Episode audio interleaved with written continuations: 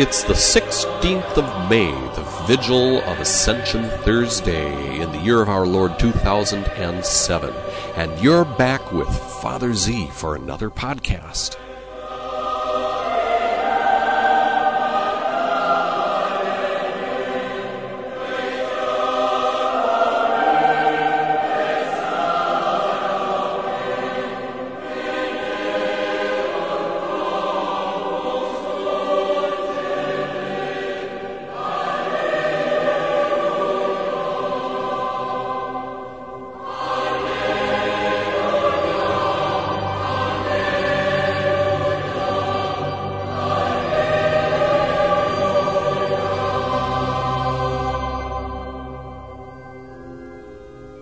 Have with us as our guest today Saint Pope Leo the Great, who died in 461. He's uh, very often on these podcasts with us, but today we are going to hear one of his sermons. We're going to hear the whole thing, a sermon on the Ascension. Also, I have some comments on what's going on with transferring uh, Ascension from Thursday to Sunday, and we talk about one of the prayers for the Mass of Ascension, the day itself. Let's go.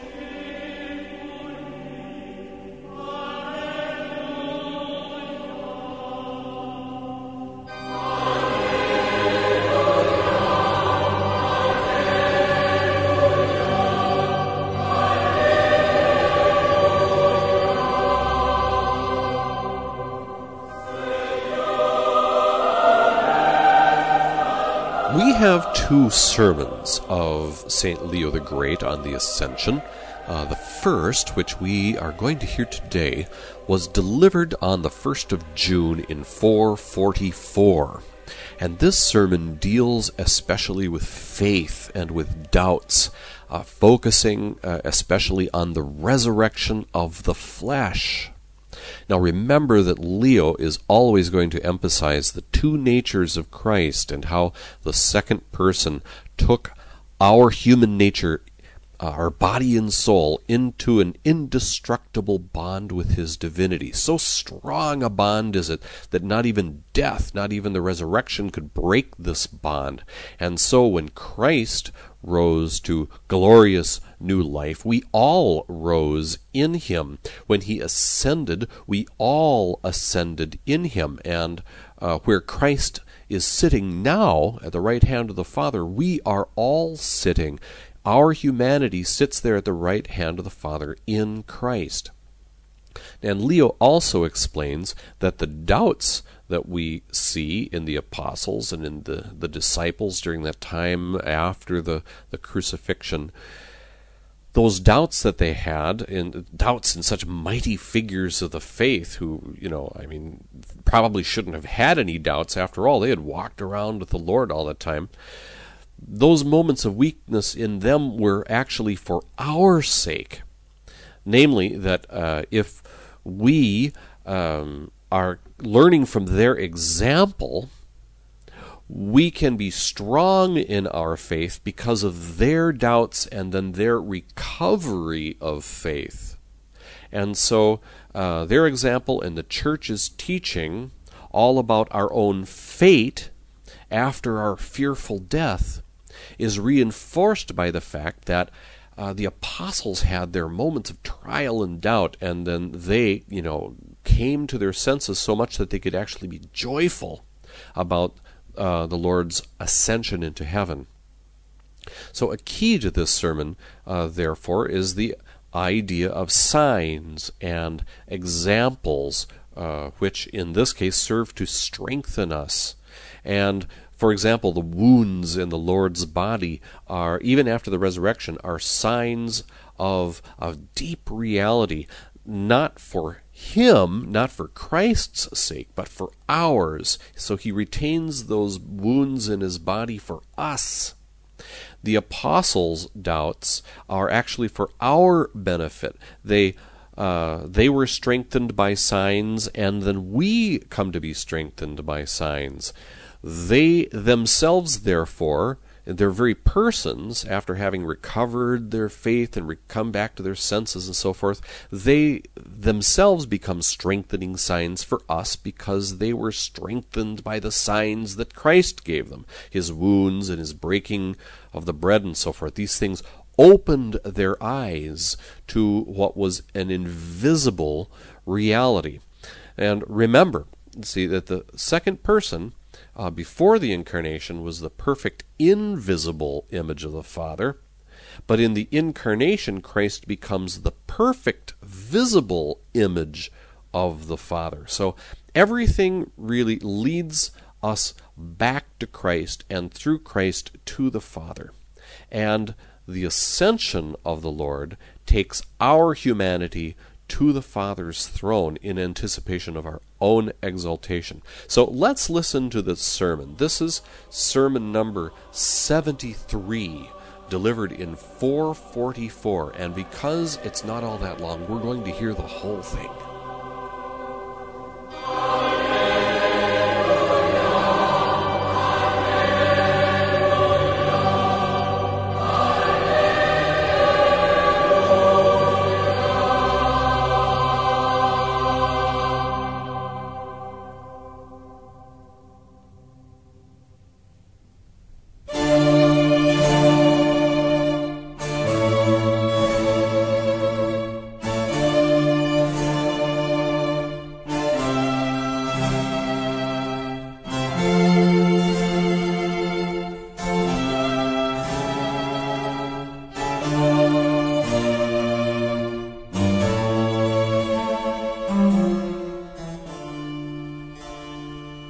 Ex sermonibus sancti Leonis Magni Pape. Post beatam et gloriosam resurrectionem Domini nostri Iesu Christi, qua verum Dei templum Judaica in pietate resolutum divina in triduo potentia suscitavit, quadragenarius hodie delictissimi sanctorum dierum expletus est numerus, sacratissima ordinatione dispositus, et ad utilitatem nostre eruditionis impensus, ut duma domino in hoc spatio mora presentiae corporalis extenditur, fides resurrectionis documentis necessariis muniretur. Mors enim Christi multum discipulorum corda turbaverat, et de supplicio crucis, de emissione spiritus, de ex animati corporis sepultura, gravatis mestitudine mentibus quidam diffidentiae torpor obrepserat. Nam cum sancte mulieres, sicut evangelica pandit historia. After the blessed and glorious resurrection of our Lord Jesus Christ, when the divine power in three days raised the true temple of God which Jewish wickedness had destroyed, on this day, dearly beloved, the number of the forty days is completed while the Lord draws out the time of his bodily presence, our faith in his resurrection is being strengthened by the necessary signs. All this has been planned by the sacred dispensation and made useful for our instruction. The death of Christ had greatly disturbed the hearts of the disciples. A certain numbness of distrust had stolen upon their minds, weighed down with sorrow at the suffering on the cross, at his last breath, at the burial of his lifeless body. When the holy women, as the gospel story has told us, proclaimed that the stone had been rolled away from the tomb, the sepulchre was empty of the body, and that angels were witnesses of the living Lord, their words seemed to the apostles and other disciples as pure nonsense. The Spirit of truth would by no means have permitted this hesitation, wavering in human weakness, to enter the hearts of his preachers, if their trembling anxiety and questioning delay were not to have established the foundations of our faith. Consequently, it was our doubts, our danger, that was being considered in the apostles. We, in the guise of the apostles, were being instructed against the slanders of the wicked and the proofs of earthly wisdom. Their seeing instructed us, their hearing informed us, their touching strengthened us. Let us give thanks for the divine plan and the necessary slowness of the Holy Fathers. They doubted, so that we need not doubt. These days, dearly beloved, between the resurrection of the Lord and his ascension, did not pass by in useless flow. They provided the opportunity to confirm great mysteries, to reveal great secrets. In these days the fear of dreaded death was removed, and the immortality not only of the soul, but also of the flesh is assured. In these days the Holy Spirit was poured into all the apostles by the breath of the Lord, and to blessed Peter above all the others, after the keys of the kingdom, the care of the Lord's sheep is entrusted. In these days the Lord is joined to the two disciples on the road as a third companion, and, to wipe out all the mist of our doubt, he rebukes the slowness of these frightened and trembling men. Their illuminated hearts received the flame of faith, and these who were lukewarm became fervent when the Lord opened the Scriptures. Also, in the breaking of the bread, the eyes of those at supper are opened the eyes of these men were opened far more happily when the glorification of their own nature was revealed to them than the eyes of those first parents of our race on whom the confusion of their own lying was inflicted. Among these other wonders, when the disciples were burning with anxious thoughts, the Lord appeared in their midst and said, Peace be with you so that what they were turning over in their hearts would not remain in their thoughts, for they thought they saw a spirit and not flesh. He proved that their sentiments were wrong. He pressed on their doubting sight the signs of the cross, still showing in his hands and feet, and asked them to touch him for proof. He had preserved the wounds of the nails and the lance as signs to heal the hearts of unbelievers, so that, with a very constant knowledge, not a hesitant faith, they would understand that this nature which had laid in the tomb was to take its place on the throne of God the Father.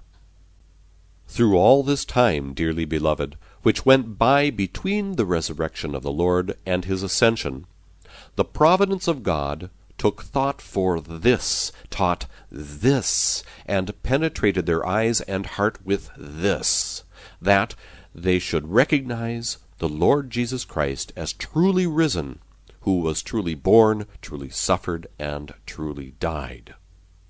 The blessed apostles and all the disciples who had been frightened by his death on the cross and were doubtful with respect to faith in his resurrection were strengthened by the manifest truth.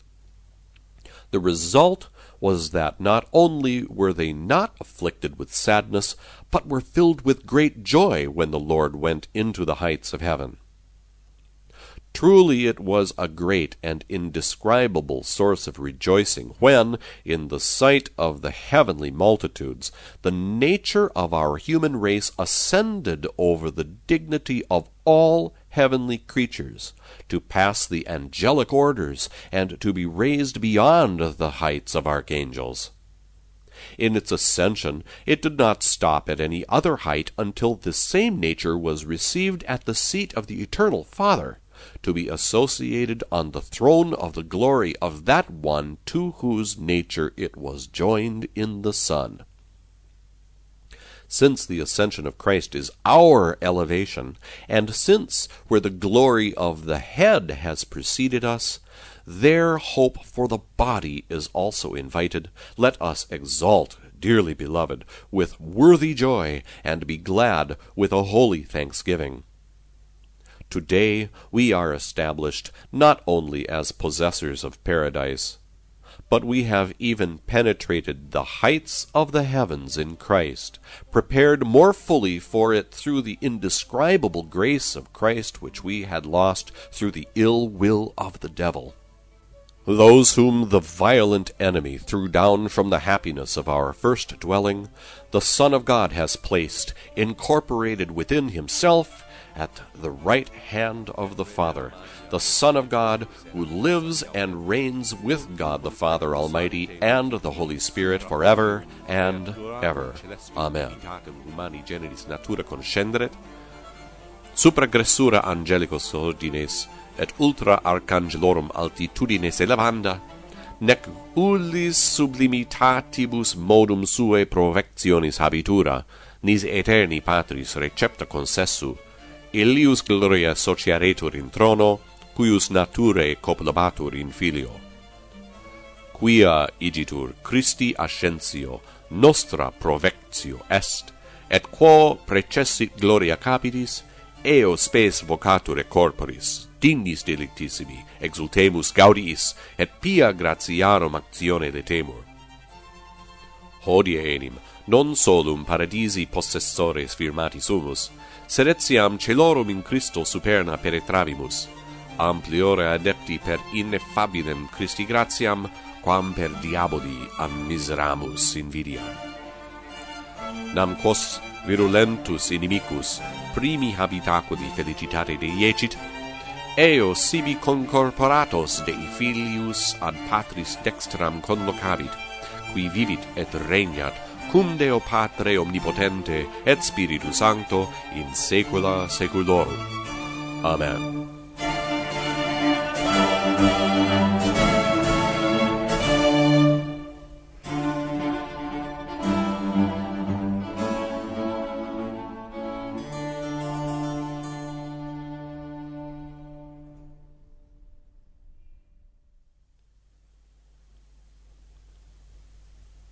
That was Leo the Great, sermon number 73, one of two sermons that we have of his on the Ascension.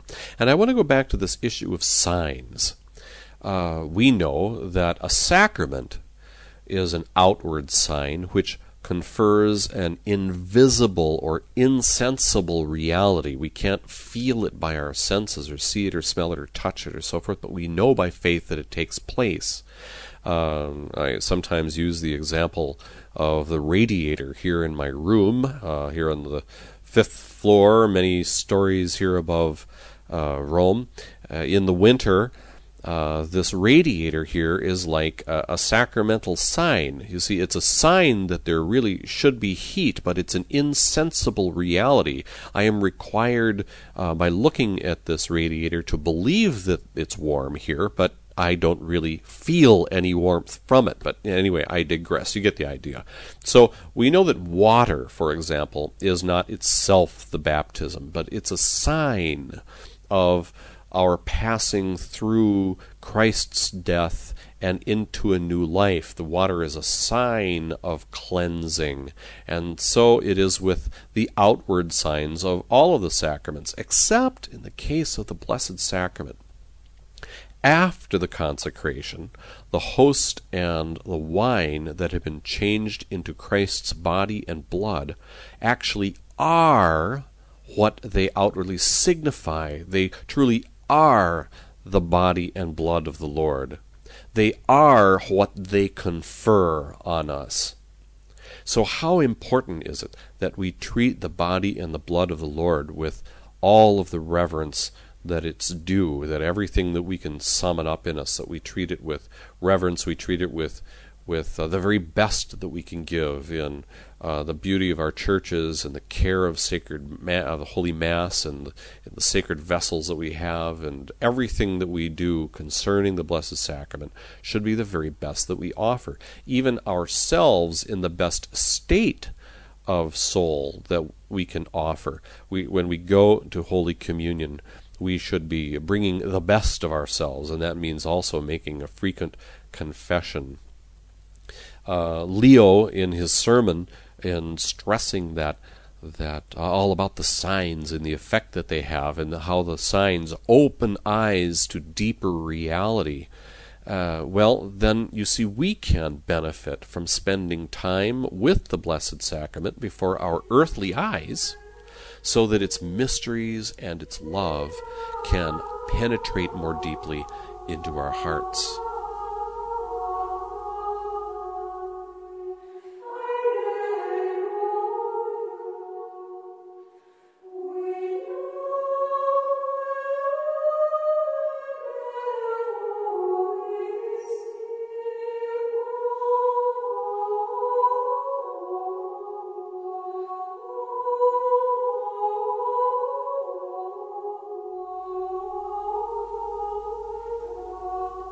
At long last, our observance of Paschal Tide has brought us to the Feast of the Ascension. And the Ascension of the Lord was always celebrated on the 40th day after Easter, at least uh, as we know from the end of the 4th century. In the Greek East, it is first attested to, the Feast of the Ascension, 40 days after Easter, by St. Gregory of Nyssa in a sermon of 388. Also, St. John Chrysostom talks about it, and other Greeks. St. Augustine in the Latin West uh, calls the ascension quadragesima ascensioni. So that's the, the 40th day of ascension, meaning the 40th day after Easter. Now, uh, nowadays, in some places, the Feast of the Ascension, which always falls on a Thursday, has been transferred to Sundays, which makes it what I call Ascension Thursday Sunday. But uh, I think probably what happened is that the some bishops were interested in uh, putting emphasis, greater emphasis on the Feast of the Ascension or making it known to more people in the same way that they transfer Epiphany after Christmas, which is Twelfth night, it's always 12 days after Christmas, uh, to Sundays in order to underscore its importance. At least that's what I think they might be doing, but in any event, I always call it Ascension Thursday Sunday, and I'm always very happy uh, on the Vatican calendar, the calendar which all the offices of the Curia have, that always lists Ascension on Thursday, and in the Vatican you celebrate it on Thursday. But in the new edition of the Roman Missal, the third edition that came out in 2002, a lot of people don't know this, uh, it reincorporated a, a Mass for the Vigil of ascension, which of course gives greater uh, importance to the ascension. And this uh, vigil of the Ascension was not in previous editions of the Novus Ordo. However, the prayers for the new vigil of Ascension are not the same as those that were found in the preconciliar missal for its vigil of Ascension. And so now we also have proper prayers for Masses for the days after the ascension, and sometimes having alternative collects depending on whether or not in the at that you know the area that this is being celebrated, the ascension was transferred to the Sunday or not. I should you know Ascension Thursday Sunday as I call it. So um, people who are interested in the vigil and celebrating the vigil of ascension now have these. Uh, these wonderful prayers for a Mass in the third edition of the Roman Missal.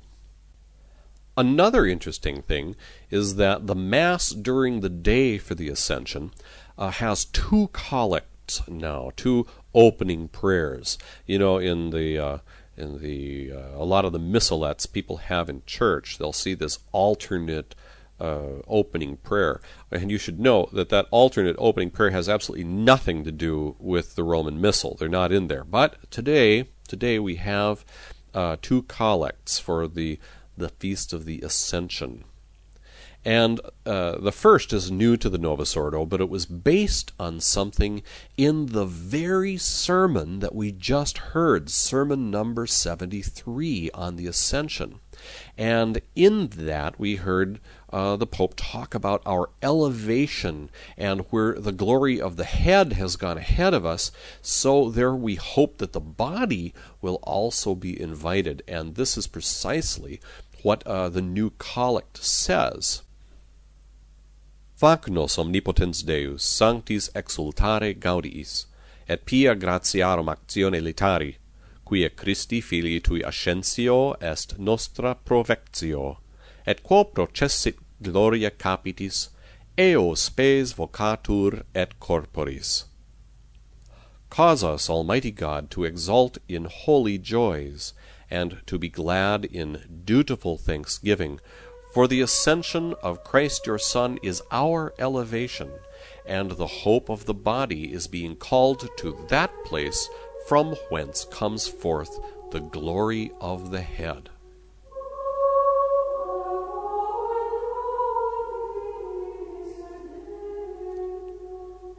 So here is one of those cases in which uh, the the new formula, this new collect for the Roman Missal, is based directly on the words of one of the great fathers of the Church from the fifth century, St. Pope Leo the Great.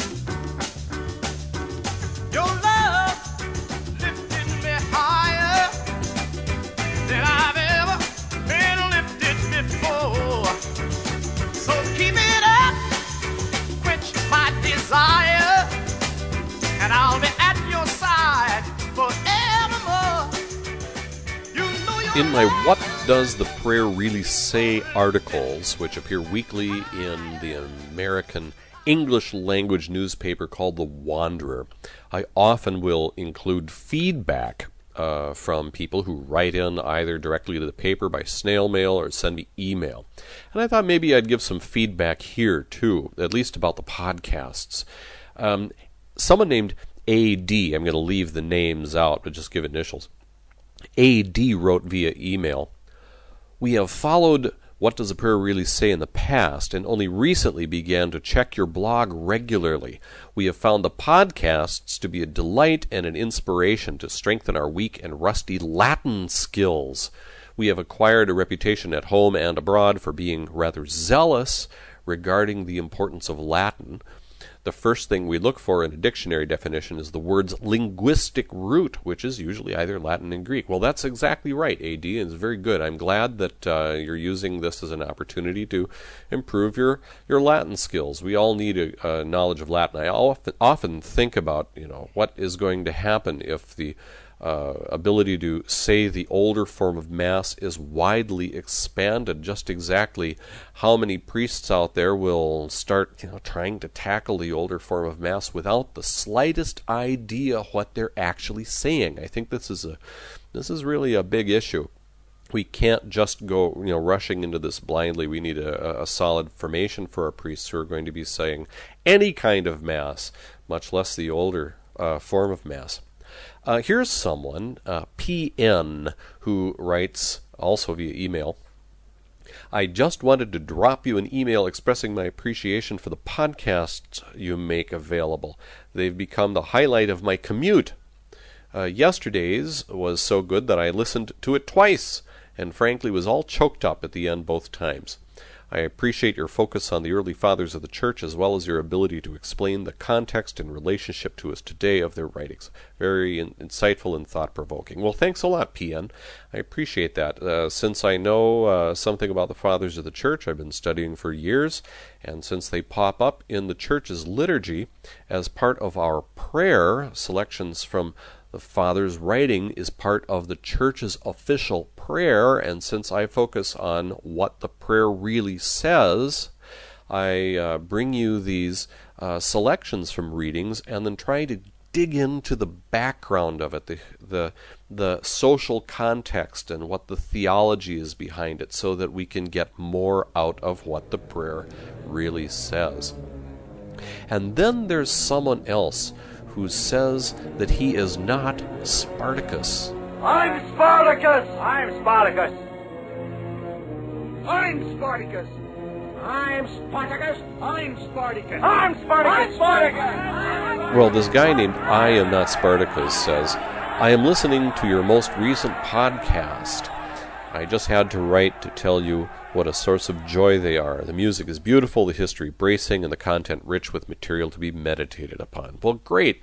Thank you very much, uh, you who aren't Spartacus.